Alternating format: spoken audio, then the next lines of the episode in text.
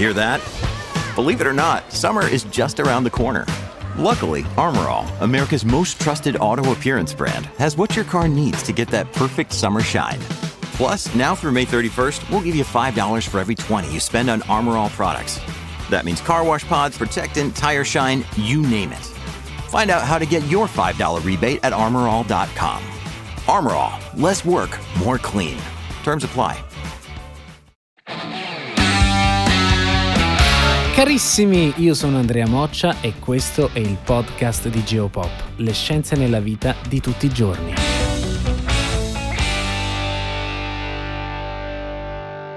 La prima autostrada dove si potrà guidare senza mani sarà la Salerno-Reggio Calabria. Ebbene sì, questa autostrada passerà da eterna incompiuta a gioiello ipertecnologico dell'intera Europa. Ma prima di parlare della Smart Road, così si chiama, vorrei raccontarvi i motivi dei ritardi della Salerno-Reggio Calabria. Siamo tutti d'accordo che i motivi sono soprattutto di carattere economico, politico, però allo stesso tempo questi motivi hanno letteralmente eclissato altri motivi di natura tecnica. Sì, infatti ci sono state enormi difficoltà tecniche, geologiche, geomorfologiche, ingegneristiche per la realizzazione del tracciato. Ce ne siamo un po' dimenticati di queste difficoltà tecniche ed è per questo motivo che ho deciso di fare un video per darvi un'idea di quanto sia stato difficile tecnicamente costruire la Salerno-Reggio Calabria. Ah, che poi in realtà il nome ufficiale non è più Salerno-Reggio Calabria, ma A2 Autostrada del Mediterraneo. È pure bello come nome.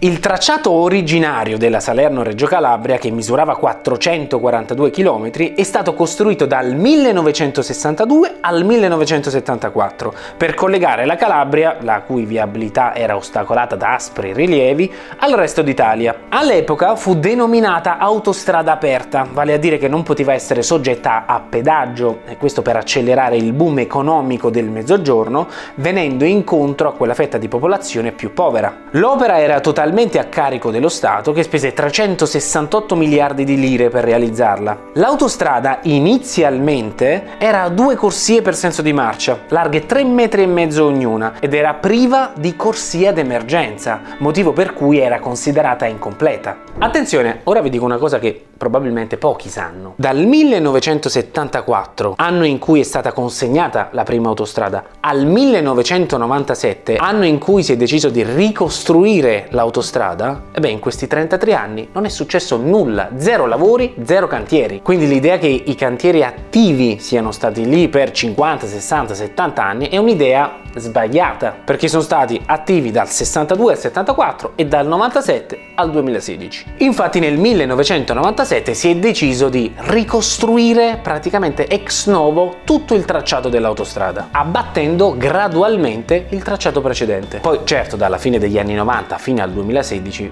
più o meno sappiamo com'è andata. Azioni politiche, difficoltà tecniche, crisi finanziarie delle ditte appaltatrici, infiltrazioni mafiose. Ecco, tutto ciò ha rallentato o arrestato la prosecuzione dei lavori di ammodernamento, con un aumento consistente dei costi, circa 8 miliardi di euro e un proverbiale aumento delle tempistiche, creando notevoli disagi alla popolazione e ai viaggiatori per circa 20 anni.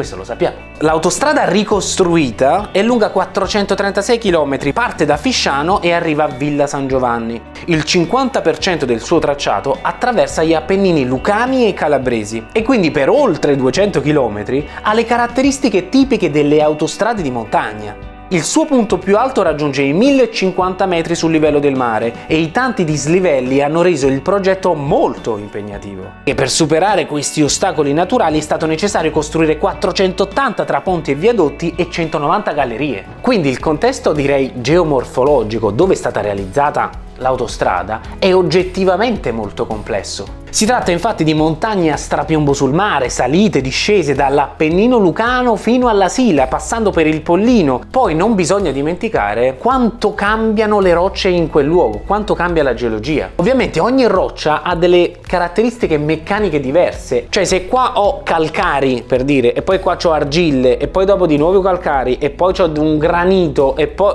insomma è molto complicato. Infatti nell'Appennino meridionale eh, ci sono alternanze di calcari dolomitici di piattaforma, sedimenti fluvio-lacustri e palustri del Vallo di Diano, i depositi pliopleistocenici nella Valle del Calabriano. Ecco, tutto questo ha aumentato il livello di difficoltà della realizzazione del progetto. A tutto questo si aggiunge anche il fatto che in molti tratti non è stata semplicemente allargata l'autostrada costruita oltre 40 anni fa, ma è stato realizzato un nuovo tracciato più moderno e più sicuro, abbattendo gradualmente il precedente. L'infrastruttura ha subito un imponente restyling su tutta la tratta, con la costruzione della corsia di emergenza e l'aggiunta della terza corsia tra Salerno e Sicignano, dove il traffico era più intenso, e lo sappiamo. Il tragitto originario, quello vecchio, era pieno di tratti con curve discese molto pericolose e quindi per renderlo più scorrevole sono state costruite nuove gallerie e nuovi viadotti. Immaginate che tutto questo è stato fatto senza bloccare la strada, senza bloccare il traffico, motivo per cui per anni ci sono state delle code interminabili e che hanno ovviamente inevitabilmente allungato i tempi. L'esempio perfetto per capire questa enorme complessità tecnica probabilmente è il viadotto Italia, dove la carreggiata è stata totalmente demolita e ricostruita. Ma vediamo perché è importante questo ponte, così vediamo anche qualche dinamica dei lavori. Il viadotto Italia è il ponte più alto del nostro paese e per costruirlo ci sono voluti tre anni, dal 66 al 69. Dal fondovalle del fiume Lao si innalza fino a 260 metri ed è lungo ben 1125 metri. Il nuovo ponte è sorretto da 15 piloni in cemento armato, di cui i più alti misurano 145 e 109 metri, e le parti sospese centrali, dette grandi luci, sono composte da tre campate. La più più lunga misura 175 metri ed è collocata al centro del viadotto, in mezzo alle altre due lunghe 125 metri, e sono state realizzate con un unico cassone in acciaio lungo 425 metri. Durante i lavori di ammodernamento, il piano stradale e alcune pile sono state demolite e ricostruite. Tutti questi lavori sono avvenuti contestualmente alla demolizione del ponte precedente, senza interrompere la viabilità. È interessante, ma non è finita qui perché colmo dei colmi l'autostrada storicamente famosa per i ritardi, insomma l'autostrada più veramente l'ultima de- della lista, diventerà un gioiello ipertecnologico. Diventerà la prima smart road italiana. Ah, diciamo le cose belle, positive. Stiamo sempre là a parlare di cose negative. Quando c'è del negativo ci buttiamo proprio a pesciolino. Eh, cominciamo a buttarci a pesciolino anche per le cose positive. Eh sì, diventerà la prima smart road in Italia, forse nel mondo, coprendo 400 km. Il progetto è in stato di avanzamento, non è che è finito ma i primi 100 km del tracciato sono stati già cablati. Questa nuova infrastruttura è un progetto ipertecnologico, possiamo dire tutto italiano, dove la strada sarà dotata di un'infrastruttura wireless di ultima generazione che metterà in collegamento autostrada, utente e veicolo. Con questa tecnologia l'autostrada avviserà gli utenti della strada davanti a loro in modalità user friendly e nella propria lingua, segnalando la presenza di cantieri in corso, proponendo percorsi alternativi, indicando verificando eventuali incidenti e comunicando all'utente tramite un'apposita app. Il progetto Smart Road è una nuovissima tecnologia che permetterà alle nuove auto dotate di guida assistita e autonoma di sfruttare al massimo le loro potenzialità e che nei prossimi anni sarà disponibile sui circa 3000 km di strade che attraversano il nostro paese. La Smart Road potrà monitorare in tempo reale lo stato di salute di tutta l'infrastruttura stradale, dai viadotti al piano stradale, così da procedere con interventi di manutenzione mirati